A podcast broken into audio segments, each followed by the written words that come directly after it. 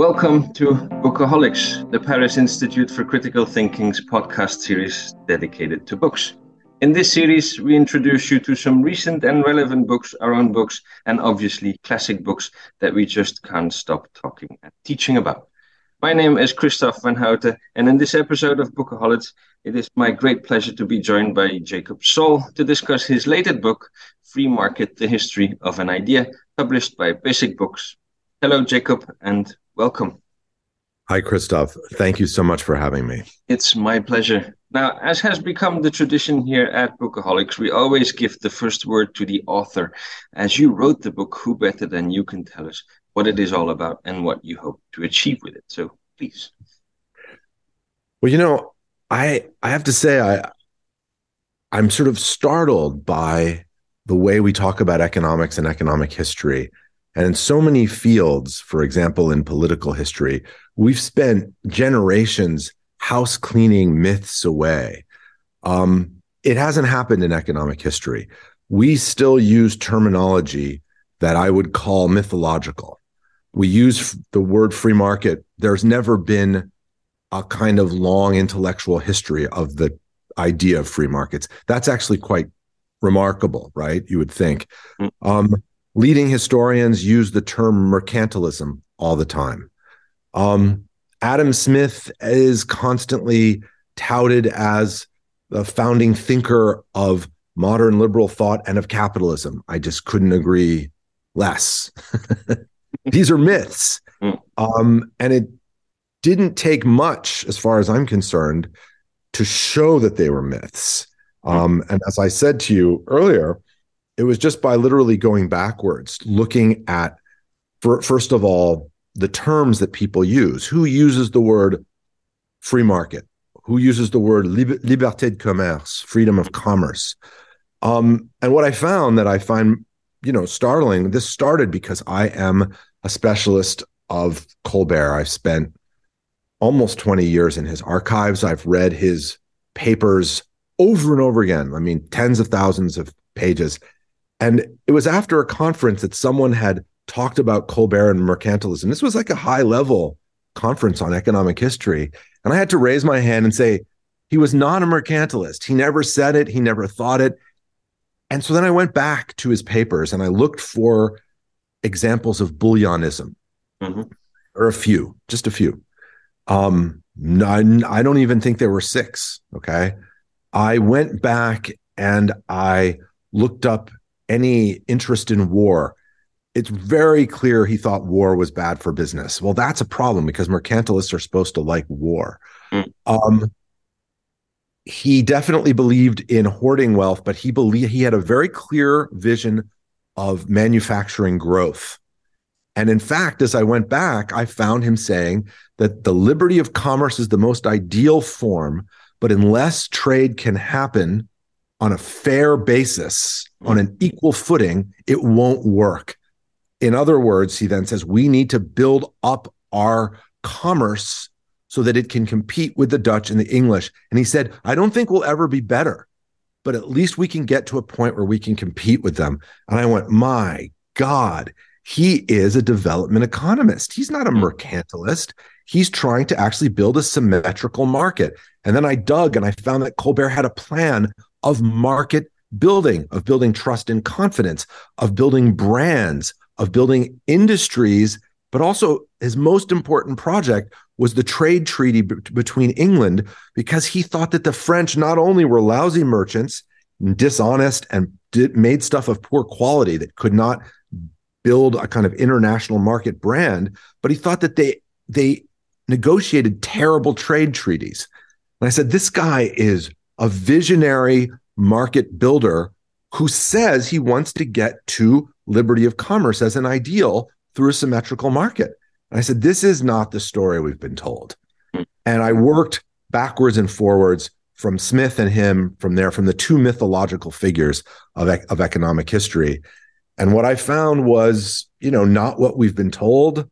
And um, and that's the book story. Okay. Yeah. I like a bit of myth busting, so I, I really enjoyed your, your book with uh, the mythologies. I, I, I always agree when when mythologies are shown to be what they are myths, then uh, we, we, are a step further. And, and, and philosophy is, is the place where this should happen, at least. Now, as your book is a history, I thought it interesting to tackle my questions historically as well. Uh, but as uh, should be known, and as you showed so well in your book, doing history is never just an isolated and moral free adventure. But anyway, before we reach the historical period of the people you just mentioned, of Colbert and Smith, you delineate two important historic, historical figures in your book. Or, or better, uh, one author, Cicero, and one group or tradition of medieval friars, namely the Franciscans. Can you say something more about Cicero and the Franciscans and their importance in the history of the free market? Well, you know, Smith was a moral philosopher and he was a philosopher of Stoicism. And he and Hume were both so enveloped in Ciceronian philosophies that they didn't i mean by the way smith has no footnotes but you didn't you can just hear and see the quotes all over the place mm. from um from cicero there there is a, a large and powerful american ideological school that believes that smith um, believed in greed. And while I actually think he, he believed in greed for himself, he did not believe in greed as a public philosophy. and no Stoic could, as I said.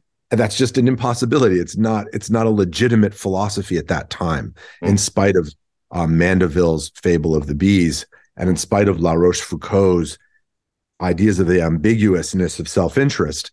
Smith is not promoting greed or even um, the self-interest of every class of society.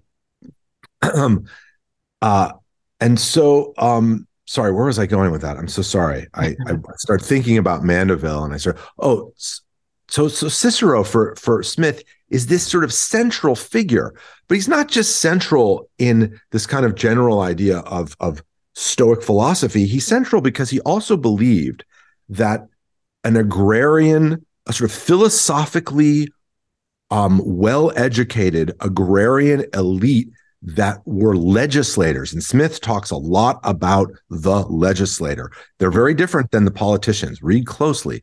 The legislator is an elite moral person. Um, and the uh, politician is a kind of bad person. These legislators were people who were connected with farming and the land. And one of the things that became clear going from Smith and the physiocrats is they all drew on Cicero because Cicero showed that if, and he explained that if trade was done in a disinterested way uh, by people, like minded people, and that to him means senate, senators, mm-hmm. if they exchanged things in a disinterested way, then they would just continue this system of Rome that would create wealth through good agricultural stewardship and the maintenance of the laws and philosophy and morals. And this is a sort of central tenet of free market thought.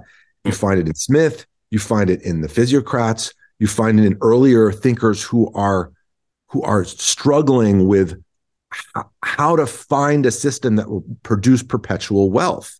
Mm. Rome had the promise, or it had its own mythology of perpetual wealth, and Cicero alludes to it a lot in his in works like De Finibus and De Officiis and so, one of the things I found was that if you go back into those who are thinking about markets and what will create a self perpetuating market, thinker after thinker, um, really from the early 19th century all the way back into late antiquity, are drawing on Cicero to talk about what will create, how you can create a, a form of exchange that will work and create a kind of perpetual wealth the late antique fathers of the church were all at least figures such as um, uh, Saint Ambrose and Saint Augustine were readers not only of they weren't just readers of Cicero. Augustine was a professor of Ciceronian rhetoric.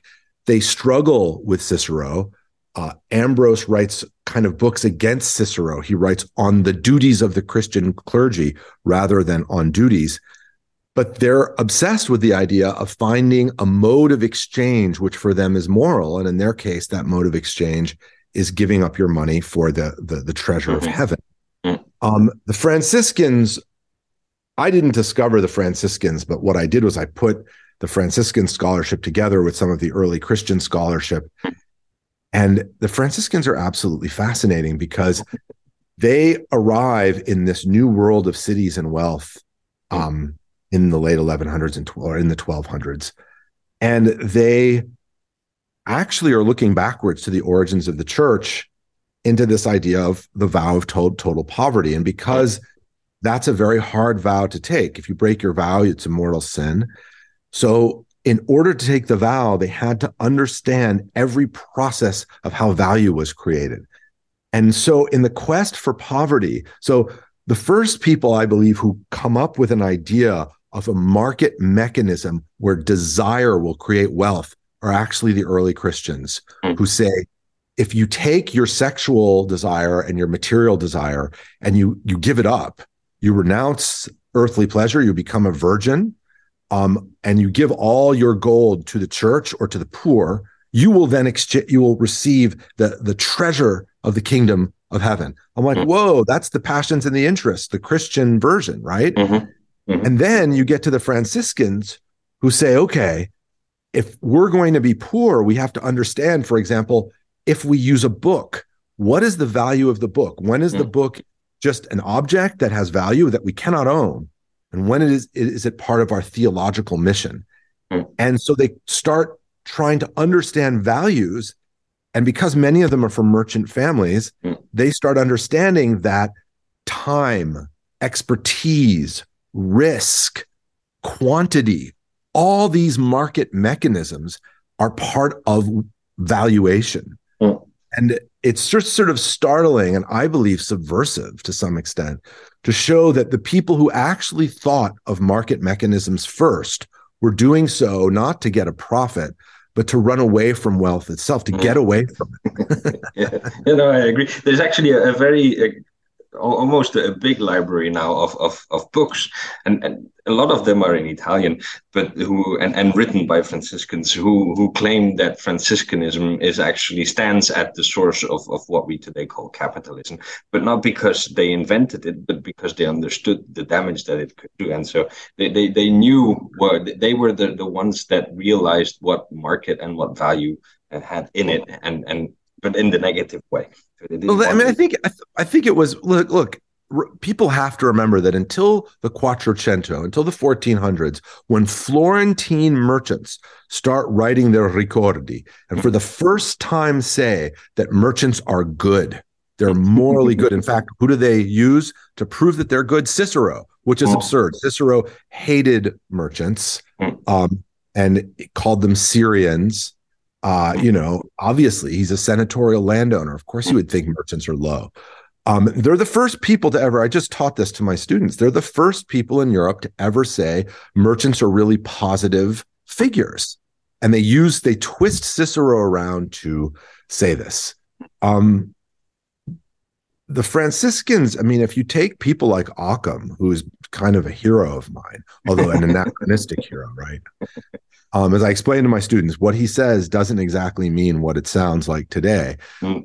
But he's just like, look, the church just has no knowledge of, of wealth. There's no expertise of it. And this is the realm of Caesar. I mean, this is what Duns Scotus is also saying. Mm. And in Caesar's realm, that's the realm of wealth. And the church just shouldn't be deciding on these matters. Mm. Um, I don't believe that all Franciscans think that wealth is evil, but I do think that they believe that the wealth inequality that they were seeing was unchristian and a sin. Um, and they believe, as um, uh, uh, my colleague um, Giacomo Todeschini has shown um, in the work uh, uh, uh, of um, looking at um, uh, uh, what's his name? Sorry, forgetting his first name. Olivi. Um, is it uh, Pierre Jean Olivi? I can't remember his his first name off the top of my head. But Olivi, whose work was generally forgotten, but still had great import in arguments and in in the church at that time.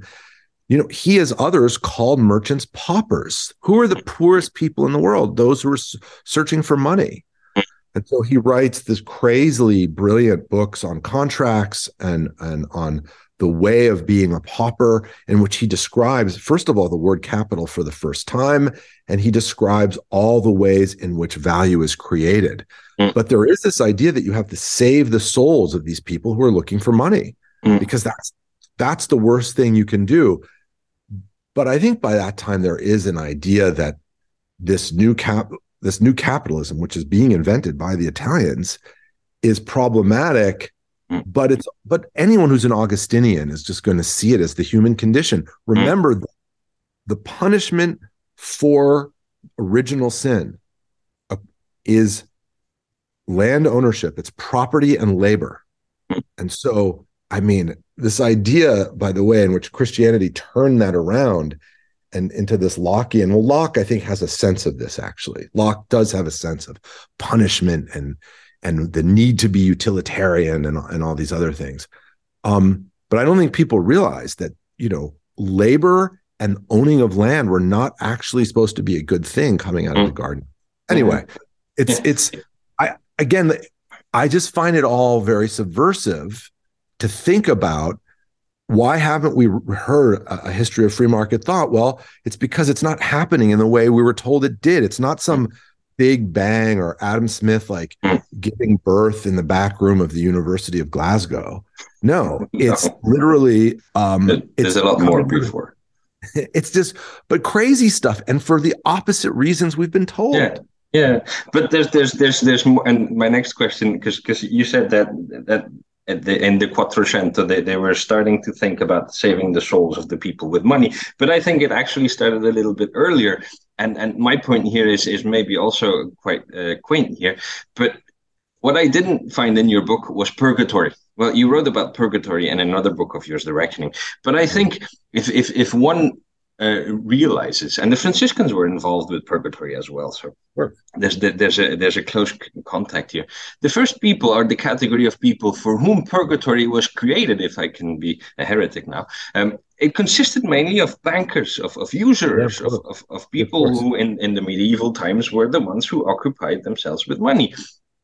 So um, my question that you mentioned the, the, the Franciscan. So my, my only question, simple question, is then why didn't you write about purgatory in this book? Because I, I think it would have been a nice addition to it. Yeah, no, no, no. I, I agree. I was I was sticking to the texts that talk about market mechanisms. Okay. Um, and for me, I guess I guess for me it was implied by the very idea that you were a pauper, that you were the poorest person there was, but not poor in the good way, right? Not poor in the way a poor person was. You were spiritually poor mm. because you were looking for wealth. And I do tell it in The Reckoning that the early medieval merchants were so scared of going to hell that they gave all of mm. their money away. And by yeah. the way, that changes very, very quickly in the 1400s when theology when theology breaks off and this is one of the things that's going to lead to reformation and to mm. upheaval in the church is the mm. celebration of wealth and this incredible societal shift which definitely takes place in florence it will have it will spread around italy but the books that are written that say this for the first time which by the way i collect in here and i think it's the first time anyone's put together just the, the ricordi from the Quattrocento and merchants talking about themselves in a positive way. I think it's Rucellai, for example, and others who talk about themselves as we were the people that built the great markets of Florence. I mean, they mm-hmm. actually say built the markets of Florence. And therefore, and this actually is something Pacioli says in his accounting manual, is that these merchants are essential to the good functioning of a republic mm. because they pay the taxes well, once we get to the good functioning of a republic, then um, as far as philosophy, we're back in the realm of Cicero, and he shows mm-hmm. right back up. Mm-hmm. However, this is not an aristocratic republic. Now, these are mercantile republics. So they twist Cicero around. And I'm like, come on, this is really interesting. This is not the story we have been told mm-hmm. about market thought, who's essential to market thought, and where it comes from. Mm.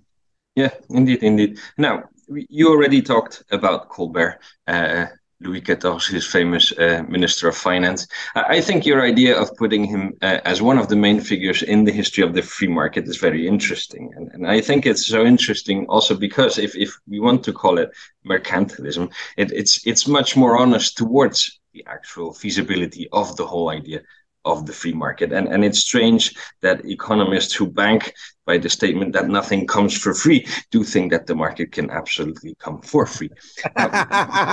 totally. That's right. Can you say something from a magic to, spark? A magic yeah, exactly. Spark. No, nothing comes for free, but then that the whole market thing itself comes for free. Can you say something more just about this idea? You already mentioned uh, Colbert, and, and and I know we can talk about Colbert. Uh, you can talk about Colbert for days and days on. But maybe just a little bit more about this, this, this, the feasibility of of of uh, not the free market, but the fact that it it can't just be absolutely free in the eyes of Colbert. Well, Colbert is. I mean, I compare France at the time to China. It's a huge lumbering country. It's been sort of crushed by civil war. Its industries have been smashed comparably.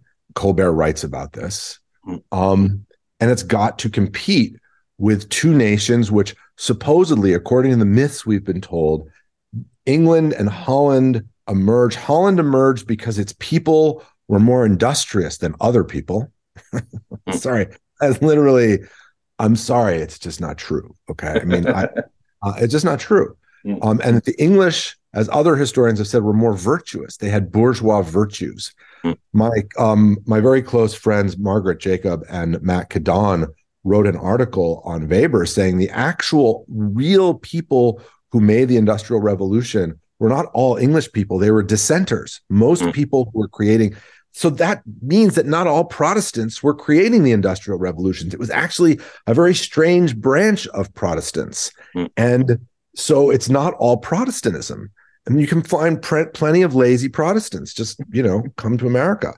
And so, I'm um, sorry, that's an unfair. That was a joke. That was a facetious joke. Yes, let's be clear. Or you that can was, that was your joke. Too. That was I'm Belgian, so you can laugh with the Dutch as much as you want with me. So yeah, I um well, I mean, I also just don't believe it's you can make those sweeping statements about peoples. No. And by the way, none of they they didn't believe it at the time themselves. The Dutch mm-hmm. had protectionist laws. The Dutch um, were giving subsidies to foreign traders. The Dutch were creating the Dutch were just using piracy straight up all the time. I mean, the Dutch were using slavery. The Dutch, you know, you had Grotius who writes his Freedom of the Seas to essentially defend plunder um, and and to defend slavery. I mean, it's just like the Dutch were brilliant, and Colbert is dealing with the Dutch as someone from basically an Italian merch Italianate merchant family. He knows all the tricks. And he's like, these Dutch are writing unfair trade treaties. The Dutch are giving subsidies. The Dutch are taxing things. He's very much aware of how the Dutch have used development economics. And one thing, um, a, a young colleague of mine who's not an academic, but he's publishing a book um, his name is Alexander Bick, and it's about the Dutch East India Company. And it shows he found all these internal memos to show that it was not a private company, that it was a private state company. It was hmm. completely mm. hybrid. They did not start their super early capitalist experiment. Oh, by the way, just a note if the Dutch are so industrious, why did they miss the Industrial Revolution? Mm. That's that's for children to say five times quickly, right? Dutch are so industrious. Why did they miss the Industrial Revolution? Well, because because it was really complicated and also their government wasn't focused on that. It was focused on trade and these other things.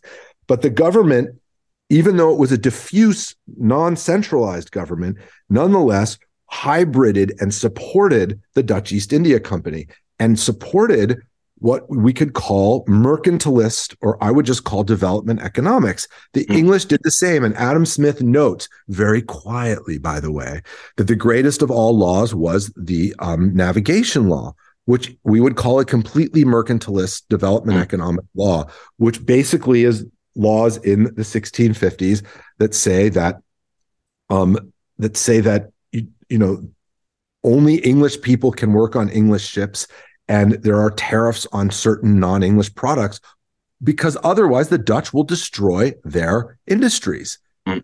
And so the navigation laws are what literally jumpstart the English economy. And by the way, there are two of my favorite books in this whole story are Edward Misselden and Thomas Mun's first books, which use the word free market. They're the first books that say free market. And I think there might be another one in the 16th century, but um, and essentially, um, uh, what they say is in order to have a free market, you need a market, you need trade, and you need a speed of trade to create wealth. So this is really smart. I mean, these guys have understood something about economics. You need an actual high velocity trade for oh God for um for for money and economic growth. But they say for this, the state is going to have to be absolutely central in making laws to make sure that this works and that British trade and industry can function. Their works, which have the word free market in them, have been called by historians semi-mercantilist works. Mm. It's like jumbo shrimp. It's a it's an oxymoron, right? I'm like, so wait, the first books that said free market were semi-mercantilist. I'm like, why is that so hard for a modern to understand that hmm. maybe that's what free market thought is hmm. is that these countries that were supposed to have emerged into into wealth by some natural process it wasn't a natural process it mm. was huge government partnership with industries that did it in england and holland and by the way that's a history that colbert himself writes in his internal papers he's always complaining about all the brilliant tricks the Dutch use. Not complaining, he's actually writing in admiration. Mm. And and in, and in the hope of emulation. Mm. And historically, he's been seen as the antithesis of this. Mm. It's it's actually the opposite. Hmm. He's the heir to the Dutch and the English early 17th and actually early 16th century in the Dutch case um, of their pro- economic projects. Okay.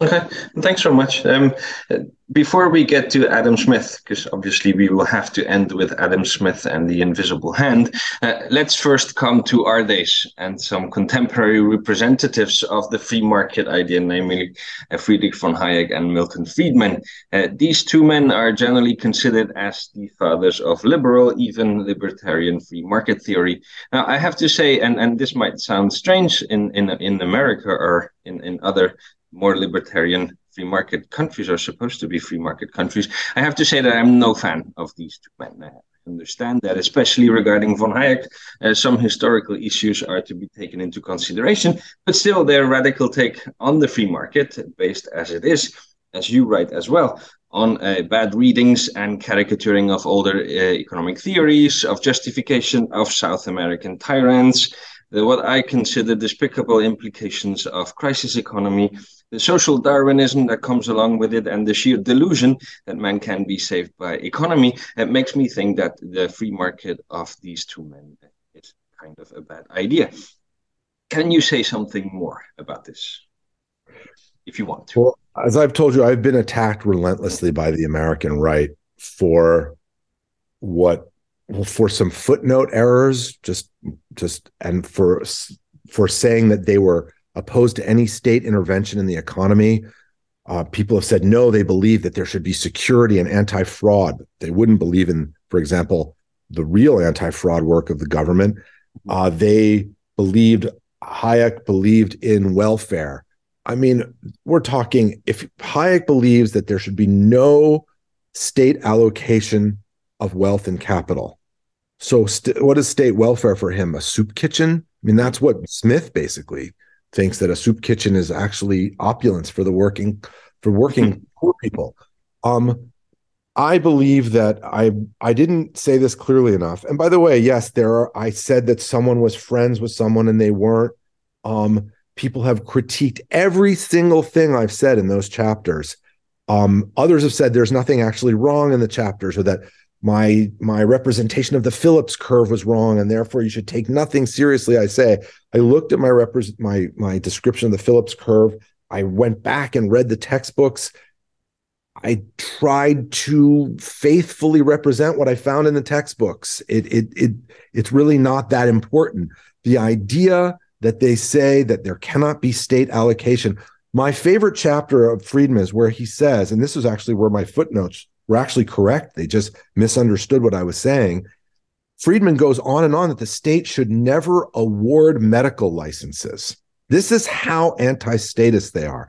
Now, it just so happens that in my studies, I studied um, doctors in the late Middle Ages and the Renaissance. So I know that in Montpellier, you have really the beginning of, of the modern medical uh, uh, uh, university, and you have the beginning of the giving of diplomas, which are seen overseen by the state or by the church. Um, there, there has never been a functioning medical system without a state overseeing diplomas and standards. There just hasn't. And this is one of the things, there, just like there's never been a self perpetuating market without state allocation of resources. It's the mm. exact same thing.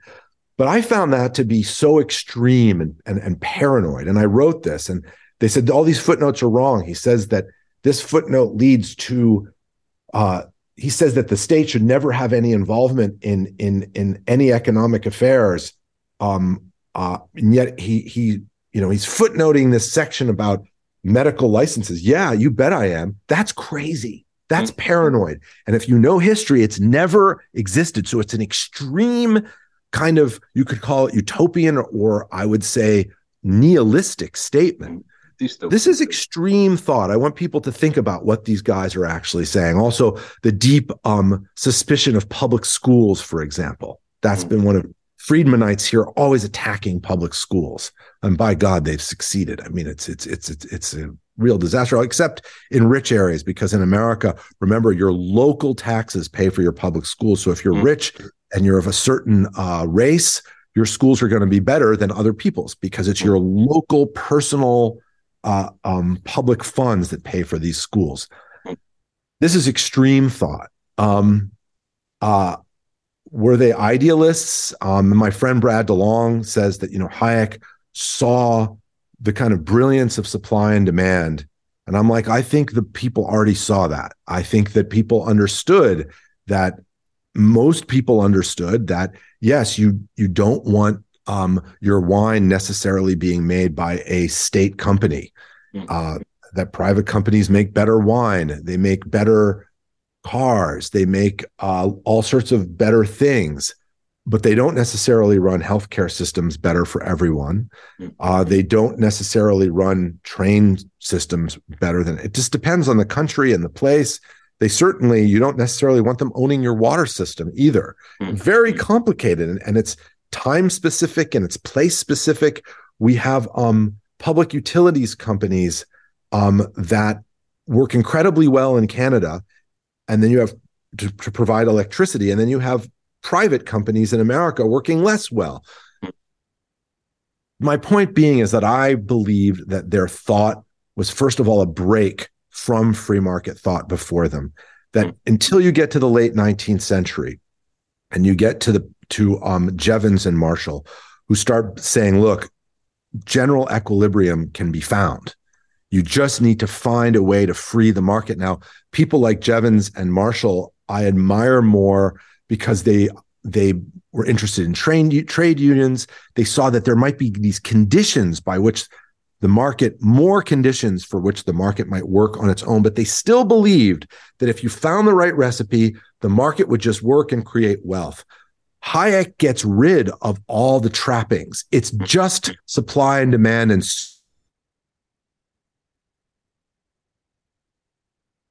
and Polanyi, Karl Polanyi suggested that it actually had fascist undertones, and I actually believe that. Um, so you can argue, you can quibble with my footnotes, you can quibble with my. Uh, someone attacked my my um, characterization of Keynes, which I mean, I don't see any problem with my characterization of Keynes. They've attacked me on every single element of that chapter to the point where it actually seems like there is a um, concerted corporate effort to attack me, which it appears that there actually is um, on these matters. Um, well, I would say that those things are good if they come from that corner. Well, they, they are, but you know, in America, people still see Friedman as this kind of hero and, and Hayek too. And and these attacks on my footnotes and my readings, no one, by the way, has ever brought up my idea about general equilibrium. No one wants to mention that. It's just mm. the footnotes, the idea that instead of being Alfred Marshall was a lecturer of of moral philosophy, not a professor, although in America that's the same thing. Mm. Um, the fact is, is to take to claim that the state, and by the way, Hayek said that anytime the state intervenes in a sector, it becomes a snowballing effect that takes away all political liberty and and and leads to dictatorship. Uh, that's actually insane. That's literally historically insane. He uses an example of Weimar mm. that one sector is taken over and then the German economy is something like some huge percentage gets taken over by the state. I'm like, that Weimar economy example is the one example you use historically. It's just not true. States are taking over sectors of economies all the time, and it doesn't lead to dictatorship. Is it ideal? No, I actually don't like certain things being run by the state, but there are other things that obviously to me seem extremely healthy that that the public good is being overseen and that it's not you know it's not just a profit oriented mm-hmm. thing some things are necessary to society mm-hmm. People can disagree with me on that so therefore yes i see them as actual departures from a free market tradition which very much saw free markets as tied to a state that was involved now adam smith we can get to this yes warns against this but at the same time celebrates it Smith is a hedger. He hedges on everything. Mm. And we can talk about that. Yeah. But no, I, I, think Friedman and Hayek, it's quite interesting that all the attacks on my book have been about my readings of Smith and Friedman and Hayek. That's like um, a fifth of my book.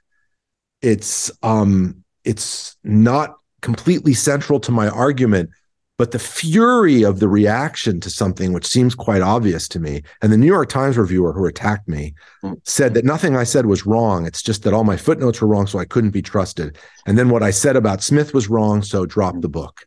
Okay. Um, well, yeah. I, anyway, let's not drop the book just yet and and and maybe let let's get to the conclusion and let's finally turn to Adam Smith, of, of which it seems now, if I believe the New York Times, that you don't know anything about him. But I'm going to ask the question anyway. Now, you write that uh, for Smith, uh, if there is one clear idea to take away from him, from his economic work, it is that morality is essential for a market function. I think this is quite the daunting provocation you have here. And generally, when confronted with all the destructive economic crises as we have witnessed in the past decades, one would tend to go more towards ideas of market limitations or exactly more state intervention. Now, although your insistence on the importance of the figure of Colbert does probably not avoid some of this interventionism, it is clear that this doesn't suffice for you. Can you say something more about this morality, uh, about Smith in the first place, but also and especially about the importance of morality in his theory of economics and for us living today? Yeah, well, first of all, Smith, and I want to there are two things I want to say about Smith, and I've written about this on the Liberty Fund web website as a response to the multiple attacks on me about Smith. Smith does not believe that greed is good. That is an impossible belief at the time to defend as a moral philosopher, as a Ciceronian, and as a Stoic. Okay. Mm-hmm. Um, and and by the way, as the, the, the kind of deist that he is, um, he believes, and he says this very, very clearly, that society needs impartial spectators. Now, who are they? There are certain leaders of society who have the moral discipline to have compassion and have benevolence towards others who are suffering or who have even done bad things. They need to be able to step back and to actually make benevolent, disinterested um, decisions for the common good. He says that those are the people who should be legislators. And he actually refers to those people as we in um, the first paragraph of the theory of moral sentiments. Now, who is we? He comes from a smaller landowning family um, he works for the biggest landowners in Scotland as a tutor to their children, actually helping them to oversee their estates, and eventually through the university as well, teaching their children. And then also, um, they award him in later life when he claims to be writing um, his work on jurisprudence. He gets a sort of very, very well paid sinecure from them as a customs tax collector. Mm.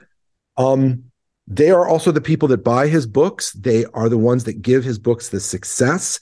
Smith is actually working for this class of people whom represent this kind of old senatorial class that Cicero lauded. Mm. Smith and they would all be aware of those references of the good legislator, of the impartial spectator, referring back to Epictetus and Stoicism and to a long tradition of, of Stoic thought, which Cicero became the sort of main Cicero, Seneca, Marcus Aurelius, and Epictetus became these main vehicles. That's what he taught in his classes. Um, therefore, when he says, by the way, when he says um, the the self interest of um, you know the butcher, the baker, and the brewer, he never talks about the self interest of that higher citizen. Mm. He constantly talks about merchants and and then lower artisan commercial people having self interest or, or operating only by their self interest. Mm. But there's a higher brand of person who is this impartial spectator. That's the entire topic of the theory of moral sentiments. And they think about the good of society. If you have a society of people working towards compassion, working towards um, uh, uh, benevolence, then hopefully that society will help people. And he says this the merchant will always make the wrong decision for society out of greed and self interest and a monopolistic instinct. But if society can pull them away from that, and if we keep them out of government, and he's very clear they should never be in government, these people, then they will make the right decision. And what's the right decision? Go back and read it. It's to invest in your country, not to invest in other countries, which is actually not the most free market idea I've ever heard. no. Um, so there's really nothing in Smith. If the people who are greedy, that he says they're greedy, and he says hopefully that greed can help society but that will have to work out by other groups of people not being greedy. Mm. And those are that's his entire impartial spectator theory and his theory of the good um, as the good legislator. The, second idea of Smith, which which I am startled that people don't understand, is Smith did not understand modern wealth creation or capitalism.